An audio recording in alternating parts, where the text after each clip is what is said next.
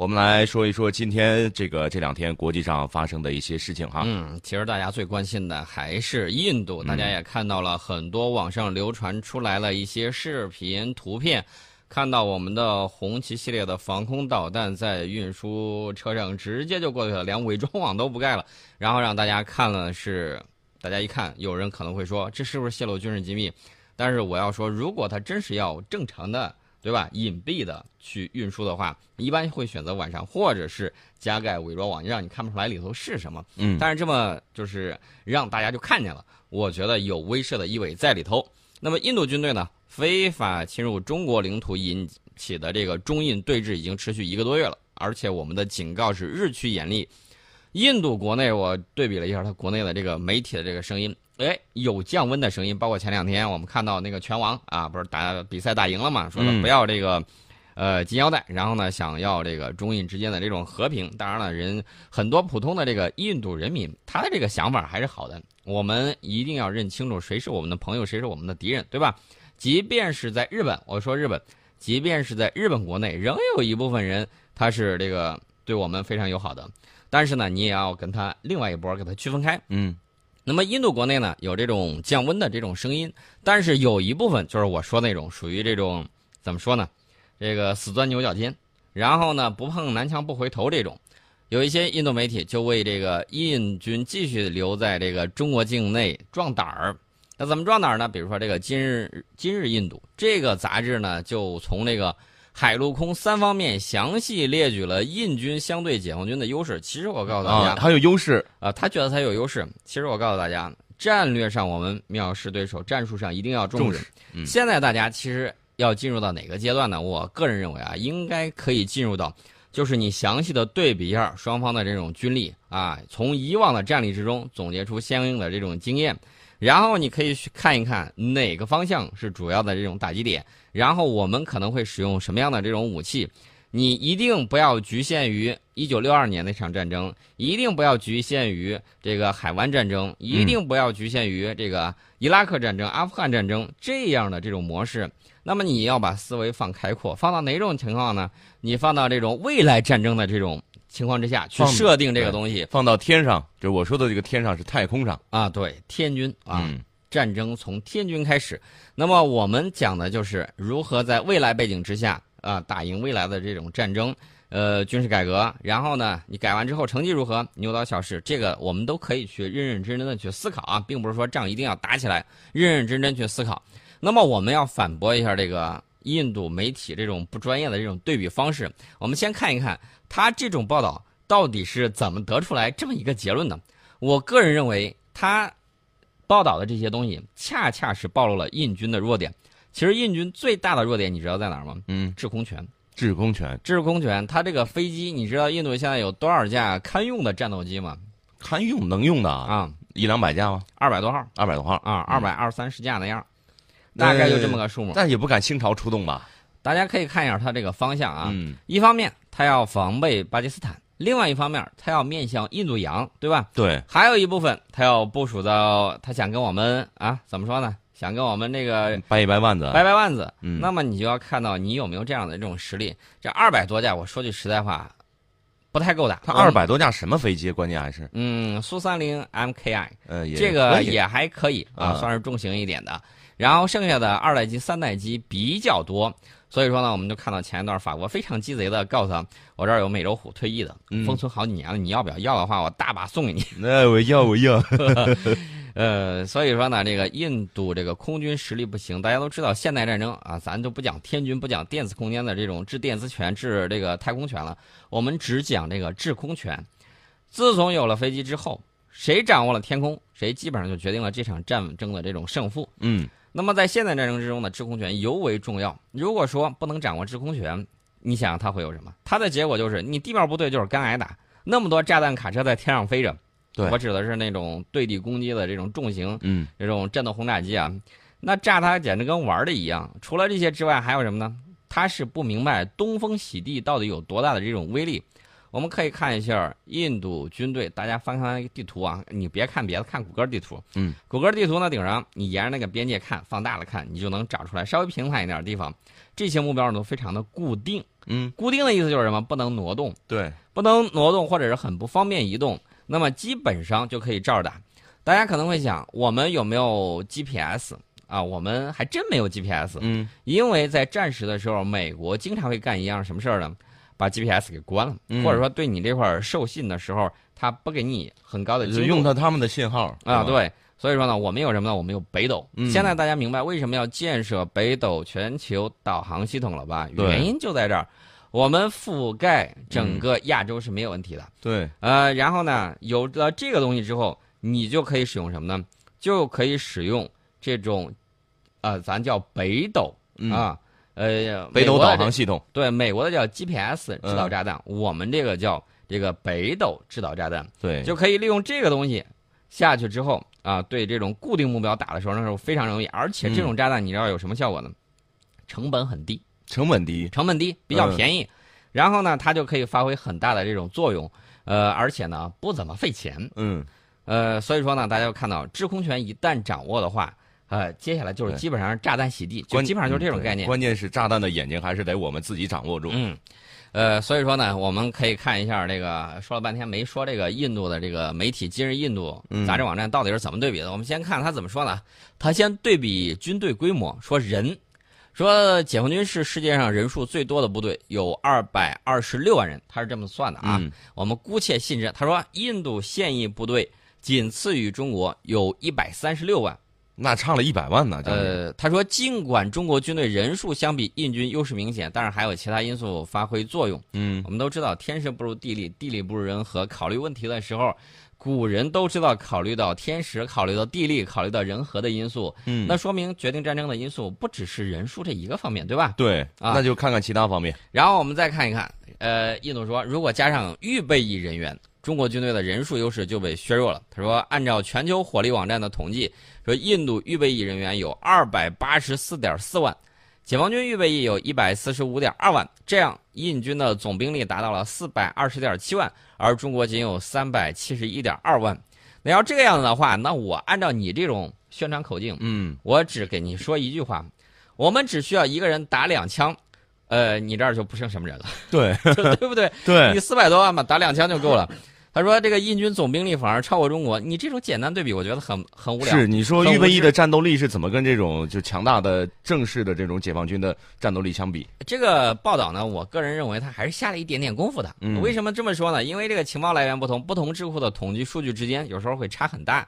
啊、比如说这个英国伦敦国际战略研究所发布的这个全球军力平衡报告，这个里头呢就说，解放军现役部队人数是二百三十三点三万，预备役是五十一万；印军现役部队是一百三十四点六万，预备役为一百一十五点五万。呃，然后呢，你看见没有？不同的智库之间那个数据差距、差别是很大的。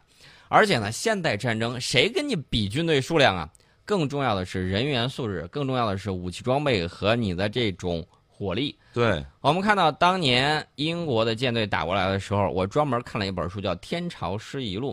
我当时很纳闷，我们都学历史的时候，我们不知道为什么，呃，清朝军队很多，常备军很多，为什么就打不过英国区区那么一点儿人，两万多人？嗯为什么打不过？首先，这两万多人他是在船上，他，基本上不怎么上路登陆。他登陆的时候，他的这个呃排枪，他的大炮可以对付骑兵的这种进攻。嗯，那么在我们还处在这种半冷兵器时代、半火器时代的这种清朝，想跟他这样的这种近代化的这种军队去打的时候，你火力投送不够。如果骑兵冲锋，基本上就是去送死。对，我们可以看到，这个到一九零零年的时候，八国联军侵华的时候，我们的骑兵部队进行了勇猛的冲击，而且是蒙古骑兵。嗯，但是没有办法，但是没有办法，但是在机枪和这个排枪面前，确确实实无法攻进去，而且呢是死伤太重。这种情况，其实，在拿破仑战争时期，已经在埃及大地上已经上演过了。嗯，所以说呢，这个大家可以去具体看这本书，了解具体数字，你就可以了解到为什么他投送的这种火器、弹丸之类的这种东西，能够对这种传统的这种冷兵器时代的这种军队形成致命打击。原因就在于火力投送能力不一样，还有一个就是机动性。大家想一想，当时机动性它是坐船，而且它的这个风帆船呢可以逆风而行，它很快从广州沿岸呼呼呼啦啦，它就往上跑，沿着这个海岸线往上走。嗯我们这块儿，当时大家都知道，我们从明朝中后期开始闭关锁国啊，就是这个片板不得下海。然后呢，我们的这个造船技术相比较而言，到了清朝的时候是落后的。这个时候呢，就形成了这种技术的代差，因为它已经进入这个工业革命时期，我们还在这种农业社会还没有走出来。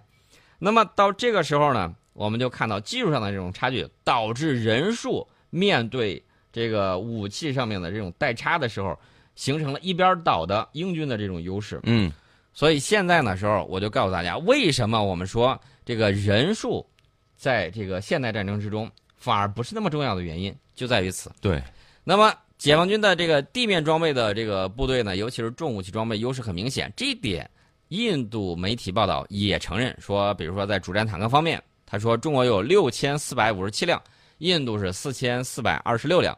嗯在自行火炮方面，中国有一千七百一十门，印度是两百九十门。在多管火箭发射车方面，中国是一千七百七十辆，印度是二百九十五辆。不过，报道呢坚持认为说，由于解放军需要防守比印度更广阔的边境地区，因此纸面上的优势显得并不突出。真能找理由啊，他这个理由呢是有一定道理的。有道理。为什么呢？因为你这个需要防守的面积越大，嗯大家就会发现你这个兵力越分散，对每个地方你撒一点，其实整个兵力你就集中不起来。他是从这个角度去每想的。单位平方米或者平方公里的这个武器装备的数量，其实还是有还是差不多的哈。呃，他是有这方面的考虑，嗯所以说呢，他得出这样一个结论。但是我告诉大家，他这种结论得出来的完全是自己在臆测。为什么在臆测呢？大家都知都知道，学哲学的都明白，嗯，要抓住主要矛盾，要抓住主要矛盾的主要方面，对对吧？你一定是要是在一个点上，一个关键点上集中优势兵力。这个优势兵力不光是人数，嗯也有这个火力在里头。集中这种优势兵力干什么呢？要进行这种就跟那个铁锤砸核桃似的，咔嚓一下就给你砸饱。和打击。嗯，别看你这个外壳硬，嗯找准你这弱点，一锤下去，以千钧之势砸下去，直接把你砸碎。对，就是这么一个情况。然后呢，我们可以看到啊，双方的这个地形方面，这个印度陆上边境线虽然相对较短，但是军事压力很大啊。我们可以看到，随着近年来，呃，陆续向中印边境增派部队之外，印军还不得不在印巴边境长期部署重兵集团，这就形成什么了？嗯，最起码你是双线作战，对，两边儿，你我不能保证，不能相我不能保证我揍你的时候，我们巴铁兄弟不在背后踹你一脚，对我保证不了，对对？吧？你能保证他就不踹你吗？是，就算不踹你，你这边又能打得过吗？这个天然就犯了兵家大忌。嗯我们纯讲军事啊，德国一战之前，这个老毛奇他就这个总参谋长他就一直就说，避免德国双线作战，嗯，一定要避免。呃，但是年轻人不听啊，打完这头打那头啊，跟英法打了之后还跟俄国打，两边作战很难受的。对，所以说呢，他一而再再而三的犯双线作战的这个问题。那么大家都知道，一个人不可能同时逮两只兔子嗯啊，两边都在跑，你去追哪一个呀？呃，应该说是追，不能说是逮嗯啊。说不定用其他技术手段可以实现，但是你不能同时去追俩。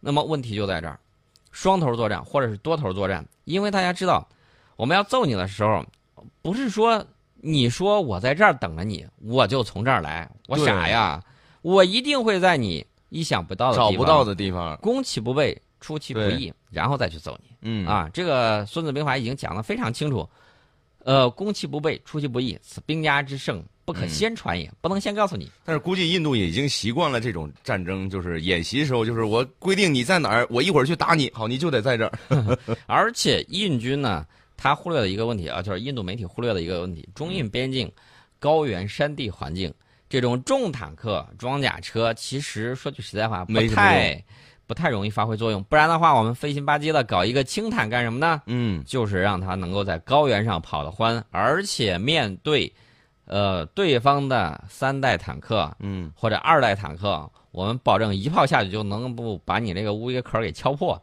这是我们搞轻坦的一个原因，嗯因为毕竟有这种重装备的时候，效果还是相当不错的。呃，另外呢，印军是不是忽略了一个地形的问题？就是我们要下去的时候是俯冲下去，对他，要上来的时候，大家都得去爬过山嘛。嗯，爬山的时候什么感觉？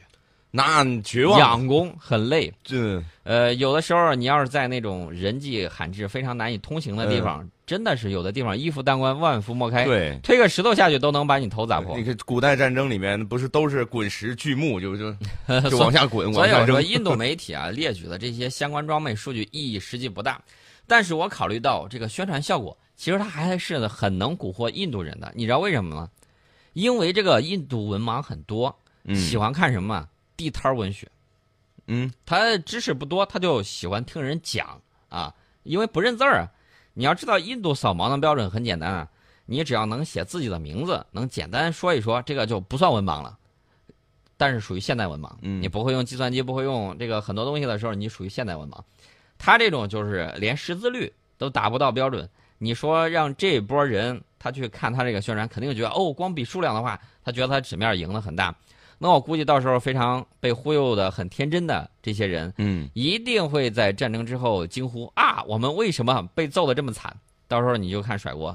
而且我最近看有些跟印度打过交道、做生意的一些很多朋友都在说，你是不知道，跟印度做生意的时候，个个都很恼火。你包括日本人去跟印度做生意，最后铩羽而归，你知道为什么？效率太低，嗯效率太低。你跟他讲，基本上怎么说呢？你跟他谈生意，他跟你谈感情；嗯。你跟他谈感情，他给你讲规则。嗯。你跟他讲这个规则，他给你讲这个印度的这种风俗习惯，啊。到最后反正就是拖来拖去，拖去拖来。嗯。怎么说呢？反正你这个到最后，你本来觉得人力挺便宜，想去用，对，但问题实际上使用的时候，你会发现这事儿真的不靠谱。搁到别的国家一天能干完的活，他们得两三天。呃，是不是这个两两三天倒无所谓，关键是嗯推诿扯皮这个事儿就比较多了。哦，呃，我们再看这个空中力量，他觉得中印战机相当。你呢？怎么说呢？苏五七啊，据说是正式编号，特五零呢正式编号还在俄罗斯那儿试飞着呢。你我们现在这个歼二零前两天军演，不知道你看了没有？嗯你要是看见的时候，也不能睁着大眼说瞎话。我们没有五代机，对不对？对，这个代差呀，虽然你说我们可能数量少，踹你个门儿还是没有问题的吧？对，已经出现代差了，啊早晚是让你吃这个亏的。然后他提到，中国共有一千二百七十一架战斗机或者截击机，一千三百八十五架攻击机，而印度相应的数量是六百七十六架和八百零九架。我他说，印度空军在主要战斗机数量上落落于下风，但是支援系统的规模却占优。支援系统，我第一反应就是印度印度斯坦航空公司修飞机啊，都给他保养苏三零 MKI 啊，结果你知道什么情况吗？机队的我们不要看机队的数量，我们要看什么呢？机呃飞机的这个完善率，嗯，能起飞有多少？能有多少？我想问你，能到百分之六十吗？就是二百多架的百分之六十。我们再给你打个折，嗯能到这个百分之五十五吗？啊，也不一定。一大难关吧？呃，一半儿一半儿，一半儿在保养维修，一半在这个巡逻。那二百多架是指它现代现代化战斗机的数量，嗯，不止它这个苏三零 MKI 的数量，这个数量还要再小一些，还要再小一些。还要再小一些，因为它还有一些幻影啊什么其他的这种飞机。呃，所以说呢，这个印度自己说自己这个支援系统规模占优，按照这个说法，我觉得真的是怎么说呢？这个槽点还真是不容易找啊。嗯，我本来想他可能会用那种传统西方的模式，叫什么？我们飞行员素质优异，我们这个飞机这个性能良好。我以为他会这么说，结果他说他支援系统规模占优。他说印军有八百五十七架运输机，中国有七百八十二架，印度有三百四十六座机场可以利用，中国为五百零七座。然后他又对比了说，在直升机方面，他有六百六十六架直升机，咱们有九百一十二架。呃，然后呢，他扯了半天，就是说我们需要守卫的国土面积，呃，是印度的三倍，因此中印空军力量实际相当。嗯，呃，至于他实际相当如此清奇的这种脑回路，嗯。我们在广告之后跟大家再继续再聊。